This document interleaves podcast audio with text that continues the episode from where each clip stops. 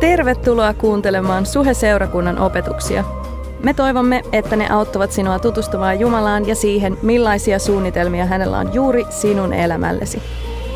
Muistathan, että olet aina tervetullut sunnuntai-tilaisuuksiimme. Lisätietoa Suhesta ja Suhen sunnuntaista löydät osoitteesta www.suhe.net.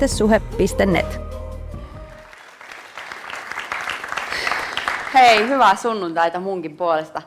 Mun nimi on tosiaan Mentun Kirsi ja mä pääasiallisesti johdan tämän seurakunnan toimintaa. Mutta silloin tällöin, niin kuin tänään, niin mä erehdyn tänne lavalle ja käytän puheenvuoron. Ihan mieletön etuoikeus. Pakko hei fiilistellä, että kun Esteristä puhutaan, niin tsekatkaa nyt tätä lava, lavaste hommaa. Et ihan mahtavaa. Me ollaan palatsissa. Mä haluan oikeasti hehkuttaa teitä. Mä haluan hehkuttaa meidän sunnuntai-tuotantotiimiä, Markka ja muut, ketä täällä on ollut häärimässä. Niin kiitos teille. Huippu tehdä teidän kanssa duunia. Ja ennen kaikkea huippu olla teidän sisko, olla osa samaa perhettä. Ihan mahtava meininki. Esterin kirja siis teemana.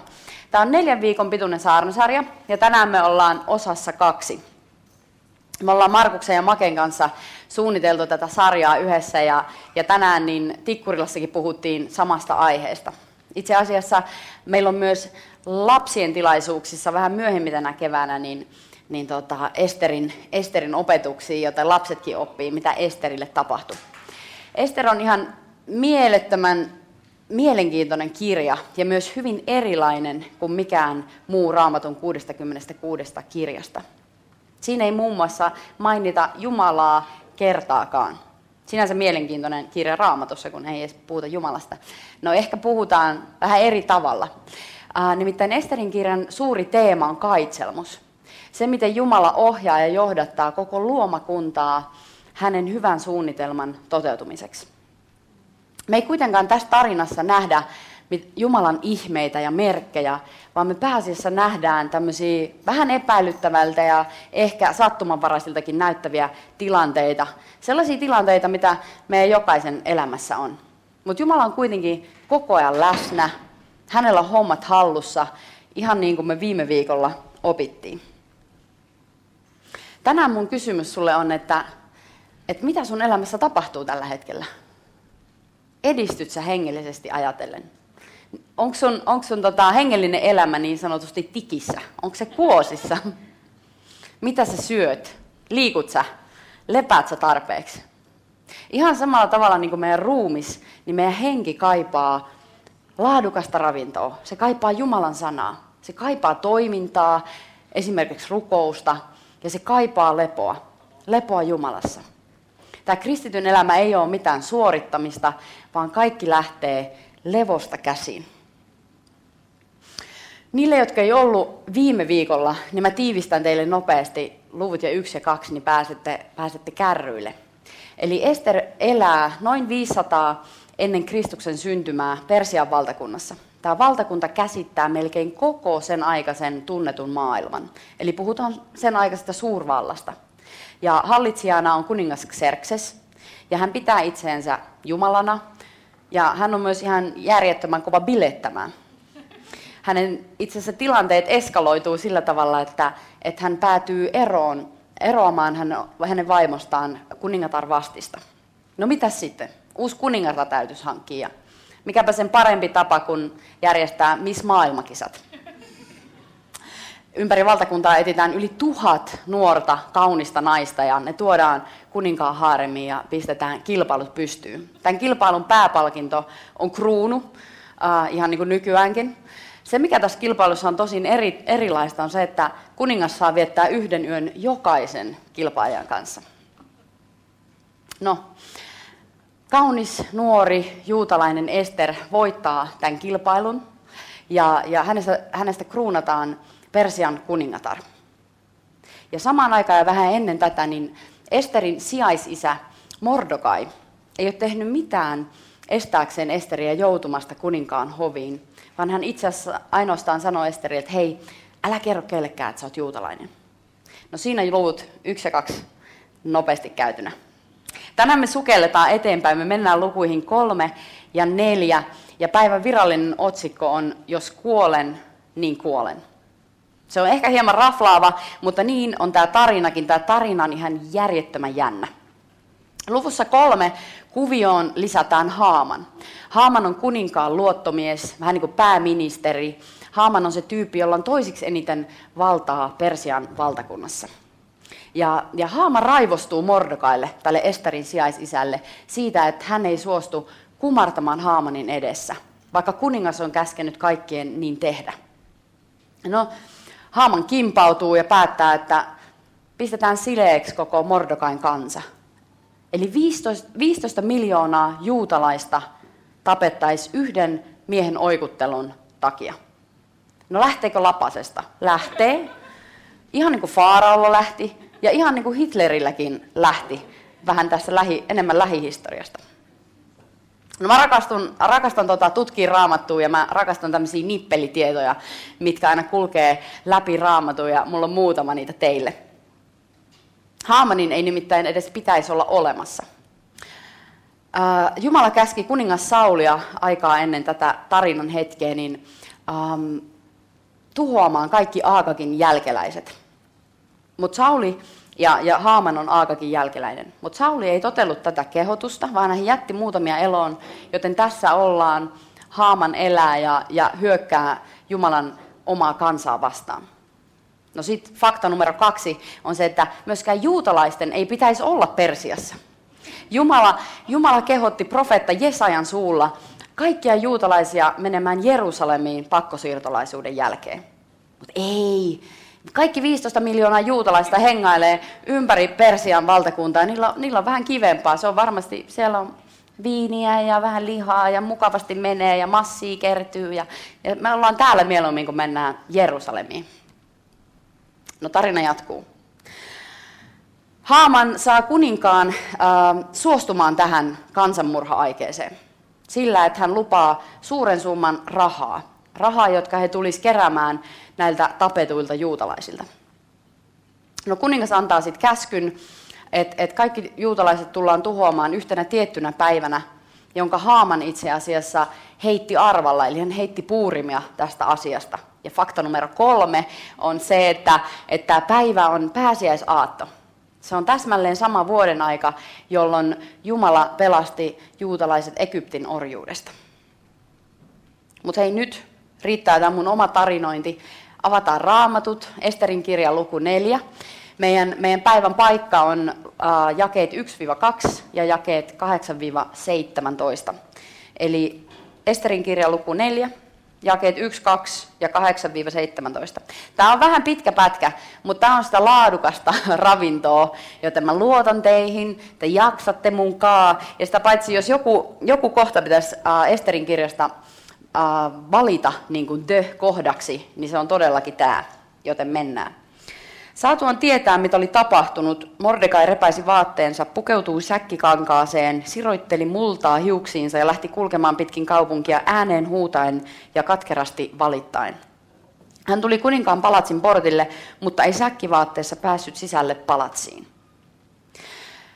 No sitten pikakelataan hetki sillä tavalla, että Ester kuulee tästä, että Mordokai on siellä säkkivaatteessa ja ihan niin kuin repaleisissa ja ihmettelee, että hei, et mitä vitsi on tapahtunut, että et mikä meininki, että apua, että, että mitä tapahtuu. Ja hän lähettää oman eunukkinsa Haatakin sinne kuninkaan portille kysymään Mordokailta, että what's up, mitä tapahtuu, onko kaikki hyvin. Ja sitten jatketaan jakeesta kahdeksan. Mordokai antoi Hatakille myös jäljennöksen Susassa julkaistusta juutalaisten tuhoamista koskevasta kirjeestä, jotta Hatak näyttäisi sen Esterille.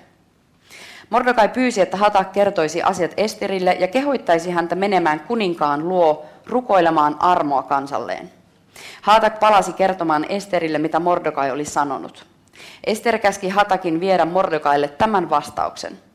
Kaikki kuninkaan virkamiehet ja kuninkaan maakuntien kansatkin tietävät, että sille miehelle tai naiselle, joka kutsumatta menee kuninkaan palatsin sisäpihaan, on laissa yksi ainoa rangaistus, kuolema.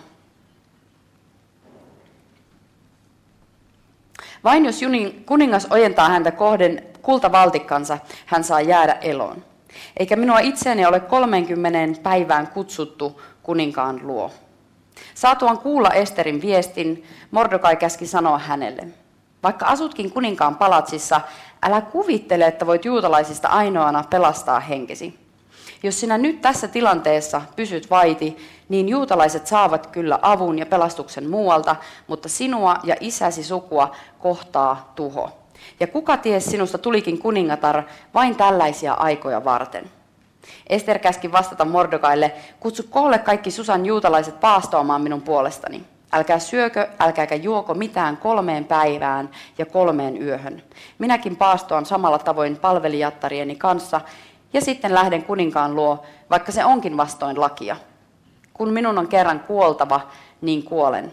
Itse asiassa tarkempi käännös on, että jos kuolen, niin kuolen. Mordokai meni pois ja teki niin kuin Ester oli käskenyt tehdä. Hei, rukoillaan vielä yhdessä.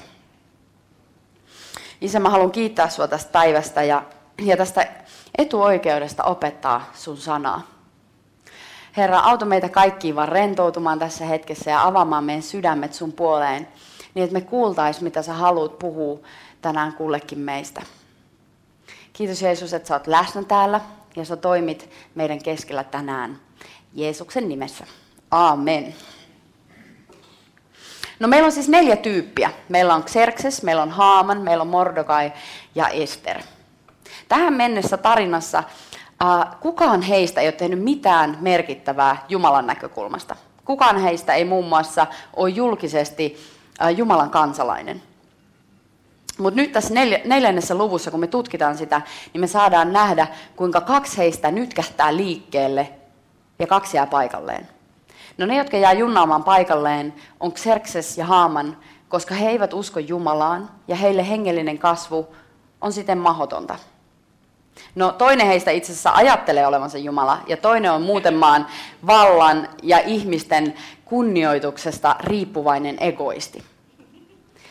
Mutta me nähdään, että Mordokai ja Ester lähtee liikkeelle. Ja se tarkoittaa sitä, että meillä jokaisella on toivoa. Ei ole väliä, vaikka sä olisit ollut passiivinen vuosia, vaikka sä et ikinä kertonut Jeesuksesta kenellekään, niin sulla on toivoa ja mulla on toivoa. Mordokai on itse asiassa loistoesimerkki passiivisesta, ehkä vähän pelkurimaisestakin miehestä.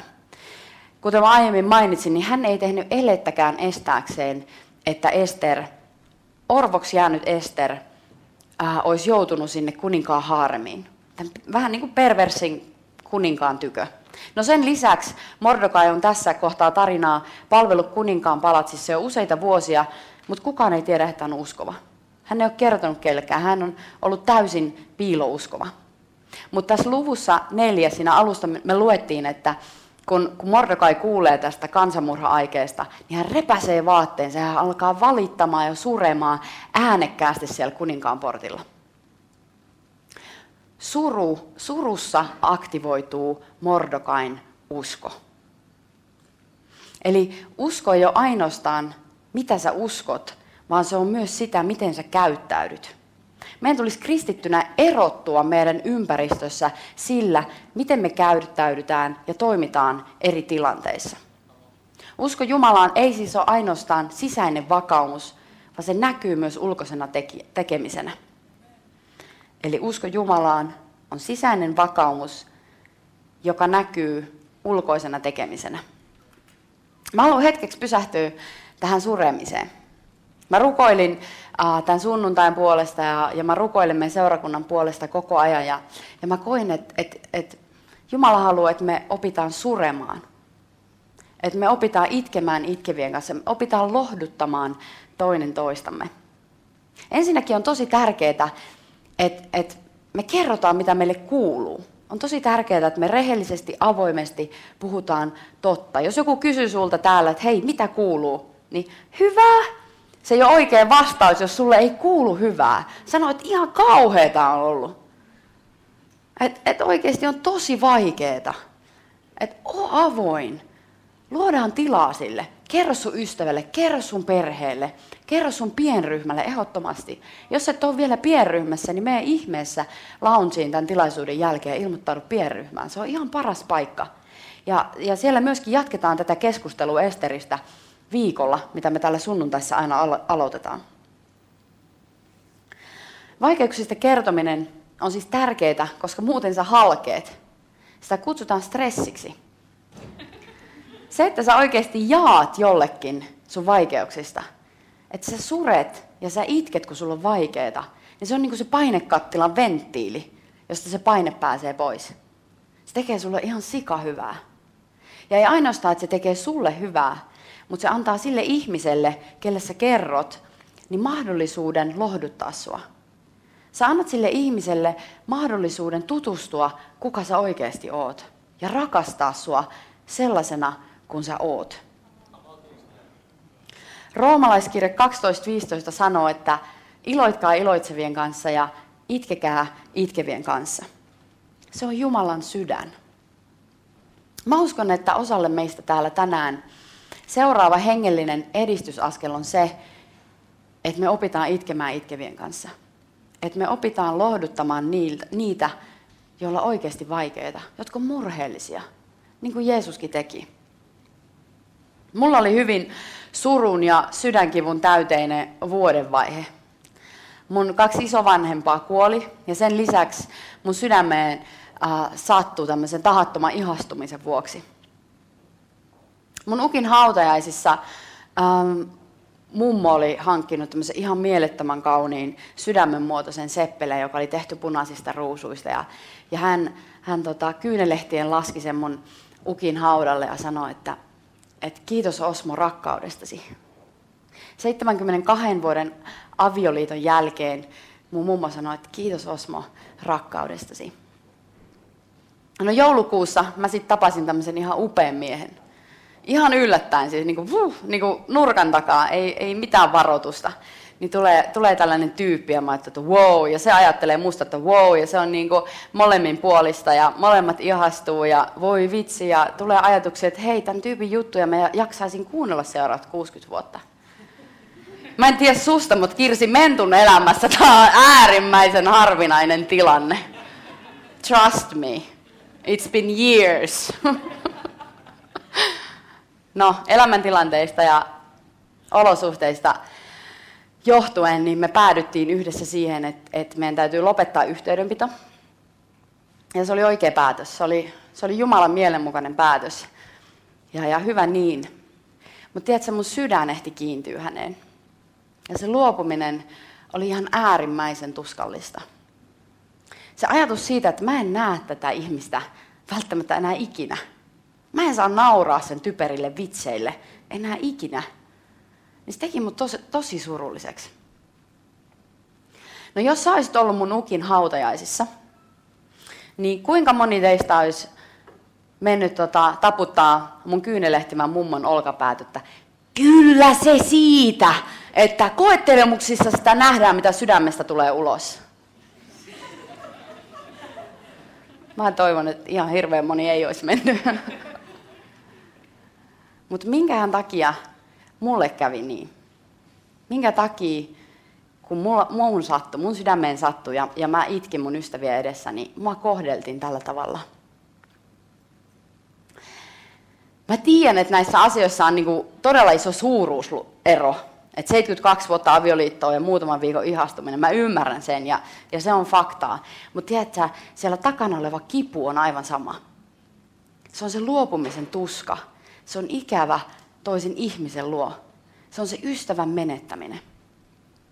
Nyt mä haluan haastaa meitä täällä, jotka ollaan kypsiä kristittyjä, niin mä haluan haastaa meitä sosiaaliseen taidokkuuteen. Mä haluan sanoa meille, että hei, me ei voida kohdella ihmisiä ihan miten sattuu. Et meidän täytyy mennä herkkänä siihen hetkeen, kun sä näet jonkun ihmisen, joka itkee, tai vaikka hän ei itkiskään. Ollaan herkkänä hengessä, ollaan viisaita meidän sanojen käytössä. Kohdataan jokainen ihminen rakkaudessa ja armossa. Raamatulla päähän lyöminen saa aikaan ainoastaan päänsäryn, ei mitään muuta. Itketään itkevien kanssa.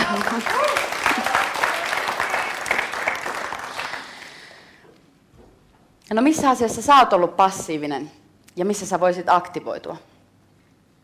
Olisiko se raamatun luku? Olisiko se rukous? Olisiko se ehkä Jeesuksesta kertominen?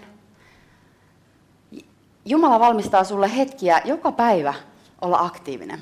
Ja mä en nyt puhu siitä, että, että meidän tarvii miettiä täydellisyyttä, meidän tarvii miettiä tässä hetkessä nyt niitä hetkiä, kun sä oot, mitä sä oot missannut jo. Ei, ei mietitä niitä. Ei mietitä tätä mokia, ei mietitä mitä on tapahtunut aiemmin, vaan otetaan tänään Jumalan armo vastaan. Annetaan meidän uskon aktivoitua, niin kuin se aktivoitu Mordekailla.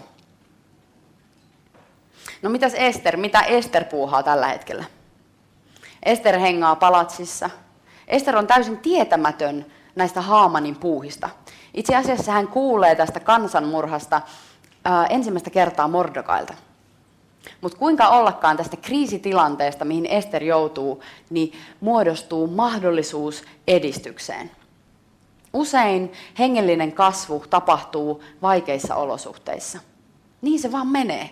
Se on myöskin mun oman elämän todistus. Mä voin kertoa, että tämä viimeiset pari kuukautta on ollut ihan hirveätä, mutta ihan parasta. Aivan samaan aikaan päivääkään ne vaihtaisi pois. Jumala on ollut lähellä. Hän on johdattanut mua, hän on puhunut mulle totuutta. Hän on ollut läsnä, hän on ollut lähellä ja myöskin mä sain kokea hienoja asioita. No mitäs Ester? Ester harrasti seksiä ennen avioliittoa. Ester meni naimisiin ei-uskovan kanssa. Ja tässä hetkessä tarinaa hän on ollut viisi vuotta palatsissa ää, ilman, että kukaan tietää, että hän on uskova, ilman, että kukaan tietää, että hän on juutalainen. Esterille usko on yksityisasia, koska hän ei halua joutua epämiellyttäviin ja vähän hankalilta, hankalilta tuntuviin uh, tilanteisiin. No, palatsissa on kivaa, mulla on materiaalisessa mielessä kaikkea, mitä mä voin haluta. Ja se on totta. Häneltä ei puutu mitään maailma, maailma niin kuin, mitä tässä niin kuin, näkyvässä voi olla. Mutta avioliitossa ei ehkä mene ihan, ihan täpöllä, nimittäin hän on nähnyt kuningasta 30 päivää. Ei ihan kauhean läheiset välit. Ja, ja mikä tarkoittaa myös sitä, että et, tota, niin, niin, kuningas on luultavasti ollut haaremissa. Hän on ollut muiden naisten kanssa. Kuulostaako joku tästä sun elämään ajatellen tutulta? Mä uskon, että aika moni meistä voi samaistua tässä kohtaa Esteri, jos me ollaan rehellisiä. Ehkä sä ajattelet, että jos ikinä pitänyt seurustella sen yhden tyypin kanssa. Ei olisi kyllä ikinä pitänyt aloittaa bisnestä sen yhden tyypin kanssa. Ei olisi ottaa velkaa. Ei olisi ostaa sitä taloa. Mikä tahansa sun tilanne on, niin sulla on toivoa. Ester lähti liikkeelle ja säkin voit lähteä liikkeelle. Ehkä nyt, ehkä tänään on aika tehdä jotain, ehkä on aika sanoa jotain. Ehkä tänään on hyvä hetki tunnustaa synti. Ehkä tänään on hyvä hetki alkaa korjaamaan sun rikki mennyttä suhdetta sun puolisoon, tai sun ystävään, tai sun perheenjäseneen. Ehkä tänään on hetki, oikea hetki sille, että sä alat laittamaan Jumalan sulle antamat lahjat seurakunnan käyttöön. Voisiko se olla tänään? No neljännen luvun lopusta, jakeista 10-17, me nähdään, miten Ester alkaa muuttua. Hän alkaa ottaa ohjat käsiinsä, hän alkaa käyttäytymään niin kuin johtaja. Hän ei ole enää ainoastaan kiinnostunut omasta hyvinvoinnistaan, vaan hän on kiinnostunut Jumalan kansan hyvinvoinnista. Hänen katse kääntyy omasta navasta muihin ihmisiin. Hän alkaa edistyä. Mordokai pyytää Esteriä menemään kuninkaan luo anomaan armoa, äh, vaikka se saattaisi vaatia Esterin hengen. Ja, ja Ester ei ole nähnyt kuningasta kuukauteen. Jos Ester kävelisi sinne saliin ja kuningas ei ojentaisi tätä kultavaltikkaa häntä kohti, niin se olisi nirri pois. Se olisi pää katki. Elämä olisi siinä loppu. Mun mielestä se kuulostaa aikamoiselta riskiltä. Millaisen riskin sä olisit valmis ottamaan oikeudenmukaisuuden puolesta? Millaisen riskin sä olisit valmis ottamaan uskosta kertomisen puolesta? Oisit sä valmis menettämään työpaikan? Oisit sä valmis menettämään poikaystävän? Ollaanko me seurakuntana valmiita elämään meidän usko todeksi kaikkialla mahdollisista hankalista tai epämiellyttävistä seuraamuksista huolimatta? Ollaanko me? Mitä sä oot mieltä? No Esterillä on suuri tehtävä ja suuri päätös edessä ja hän valmistautuu siihen paastoamalla. Mehän itse eletään nytkin paaston ajassa, kun pääsiäinen lähestyy. Mutta Ester siis valmistautuu tähän paastoamalla ystäviensä kanssa. Hän paastoo pienryhmänsä kanssa. Jeesuskin paastos 40 päivää ennen kuin hän aloitti maanpäällisen suuren tehtävänsä. Ihminen muuttuu, kun hän kohtaa Jumalan. Se on fakta. Ihminen ei voi kohdata Jumalaa ja olla muuttumatta. Me nähtiin, me just luettiin, miten Ester muuttuu, miten Mordekai muuttuu. He ei edelleenkään ole täydellisiä, mutta he edistyy. Aivan samalla tavalla niin kuin jokainen meistä täällä. Kukaan meistä ei ole täydellinen tänään. Mutta tiedätkö mitä? Jumalan armosta meillä on jokaisella mahdollisuus muuttua enemmän ja enemmän Kristuksen kaltaisuuteen. Jumalan avulla meistä voi tulla rohkeita ja lujia ja empaattisia ja välittäviä ihmisiä. Ihmisiä, joilla on vaikutusta tässä ajassa ja tässä paikassa. Ihmisiä, joilla on vaikutusta Tikkurilassa, Kalliossa, ympäri pääkaupunkiseutua, jotta jokainen voisi oppia tuntea Kristuksen. Oletko messissä? Osalla meistä täällä on ihan sika hyvä pöhinä päällä. On se, jes, jes, joo, Jumalan parasta. Mä tiedän, Päivi on yksi. Ja, ja, ja tota, niin, niin, se on silleen, että kaikki on hyvin. Mutta tiedätkö mitä, ota sun kaverit messiin. Ota sun kaverit messiin. Aloita pienryhmä, haluan haastaa sua, aloita pienryhmä. Mutta myöskin se, että kyllähän me tiedetään, jos kaikki mun kaverit nukkus hengellisessä mielessä mun ympärillä, niin olisi aika todella todennäköistä, että mäkin alkaisin niinku nukahella. Mutta se, että kun mun, mun niinku läheiset ystävät on todella tulessa Jumalan puoleen, he, halu, he etsii Jumalan kasvoja, niin se inspiroi mua, se innostaa mua etsimään Jumalaa. Just niin kuin Päivi. Mä oon saanut nähdä Päivi elämässä, miten, miten Jumala on toiminut. Kun resurssit ja kaikki muut on ihmissilmin näyttänyt mahottomilta, niin Jumala on tehnyt ne mahdollisiksi. Hän on hyvä.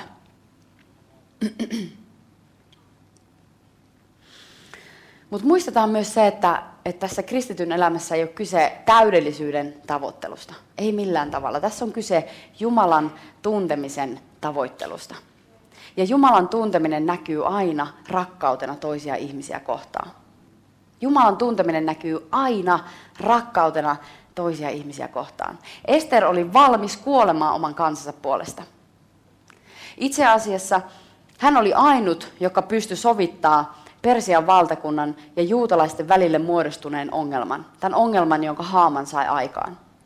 Hän oli ainut, joka sen pystyi sovittaa, koska hän oli ainut, joka oli sekä juutalainen että Persian kuninka- kuninkaallinen, jolloin hänellä oli pääsy äh, Xerxeksen eteen. No Ester osoittaa Jeesukseen. Jeesus Kristus kuoli meidän jokaisen puolesta, jotta meidän ei tarvitsisi kuolla, vaan meillä olisi iankaikkinen elämä. Hän kuoli meidän puolesta, jotta meillä olisi pääsy todellisen kuninkaan luo, jotta me saadaan elää yhteydessä Jumalaan joka päivä.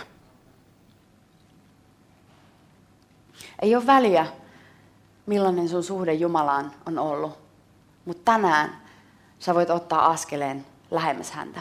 Jaakobin kirje 4.8 sanoo, että kun me lähestytään Jumalaa, niin hän lähestyy meitä. Ehkä sä et tunne Jumalaa. Ehkä sä oot kapinoinut Jumalaa vastaan. Ehkä sä tällä hetkelläkin just nyt ajattelet jotain, että Ehkä sä oot ollut vuosia passiivinen. Ehkä, ehkä sä koet, että sä oot vaan mennyt takaisinpäin. Että maailman ajatukset on vienyt sut. Vallan, rahan, ulkonäön tavoittelu hallitsee sun ajatusmaailmaa liikaa. Lähesty Jumalaa, niin hän lähestyy sinua. Esteristä kasvoi upea Jumalan nainen, hänen lähtötilanteesta huolimatta. Jumala pysyi hänen kanssaan kaikista hänen huoli, huonoista valinnoista huolimatta. Ja tiedätkö mitä? Jumala pysyy myös sun kanssa kaikista sun valinnoista huolimatta.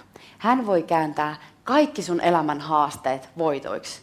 Kaikki vaikeudet hän voi kääntää voitoiksi. Roomalaiskirje 8.28 sanoo, että kaikki koituu niiden parhaaksi, jotka Jumalaa rakastavat. Kaikki koituu sun parhaaksi, jos sä rakastat Jumalaa. Seurakunta noustaa ylös.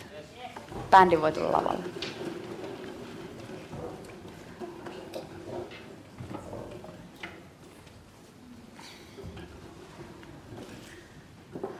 Mä haluan kysyä sulta tänään, että onko Jumala puhunut jostain asiasta, jossa sä voisit edistyä tänään? Mitä hän on puhunut sulle tänään? Jumala ei koskaan paina sua alas tai pakota sua mihinkään. Hän ei syytä sua. Vaan hän rohkaisee sua kasvamaan sun omaksi parhaaksi. Jumala tietää, mikä sulle on parasta. Hänellä on ihan äärimmäisen hyvä suunnitelma sun elämän varalle.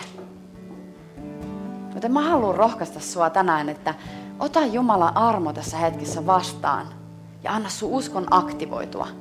Ihan niin kuin se aktivoitu Mordekailla ja se aktivoitu Esterillä. Ei ole mitään väliä, mistä sä tuut ja missä sä oot, missä lähtötilanteissa sä oot lähtenyt. Sun taustalla ei ole mitään väliä. Ota Jumalan armo vastaan.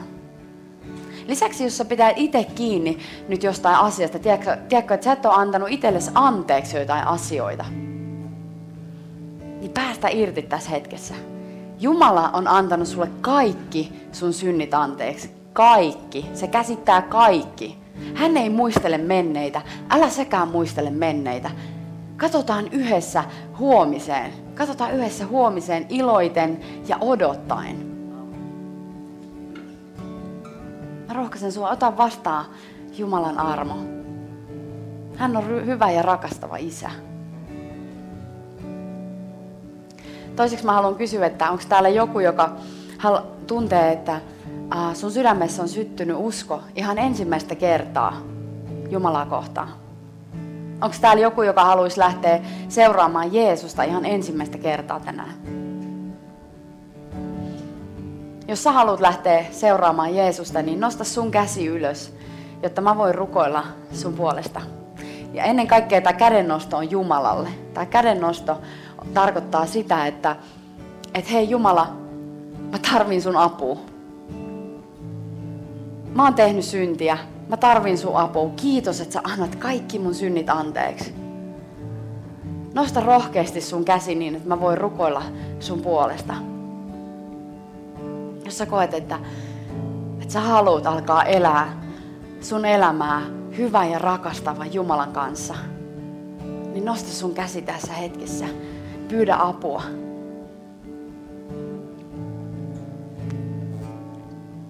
Tehdään nyt silleen, että, että rukoillaan tämä niin sanottu syntisen rukous yhdessä. Ää, niin, että mä rukoilen ja, ja te voisitte vaikka toistaa sitten perässä. Rakas Jeesus, mä tiedän, että mä oon tehnyt syntiä. Ja mä tarviin sun apua. Mä uskon, että sä oot Jumalan poika. Ja että sä kuolit mun syntien puolesta. Kiitos, että sä annat kaikki mun synnit anteeksi. Mä haluan seurata sua tästä hetkestä eteenpäin. Sä oot mun pelastajani ja mun Herrani. Amen. Kiitos, että kuuntelit. Ota rohkeasti yhteyttä, jos haluat tietää lisää suhesta tai siitä, kuka Jumala on. Löydät meidät Facebookista, Instagramista ja Twitteristä nimellä Suheseurakunta. Meistä olisi myös mahtavaa kuulla, miten Jumala on koskettanut sinua näiden opetusten kautta. Voit lähettää meille tarinasi osoitteeseen seurakunta.suhe.net. Jos haluat olla mukana tukemassa työtämme taloudellisesti, löydät ohjeet kotisivuiltamme www.suhe.net.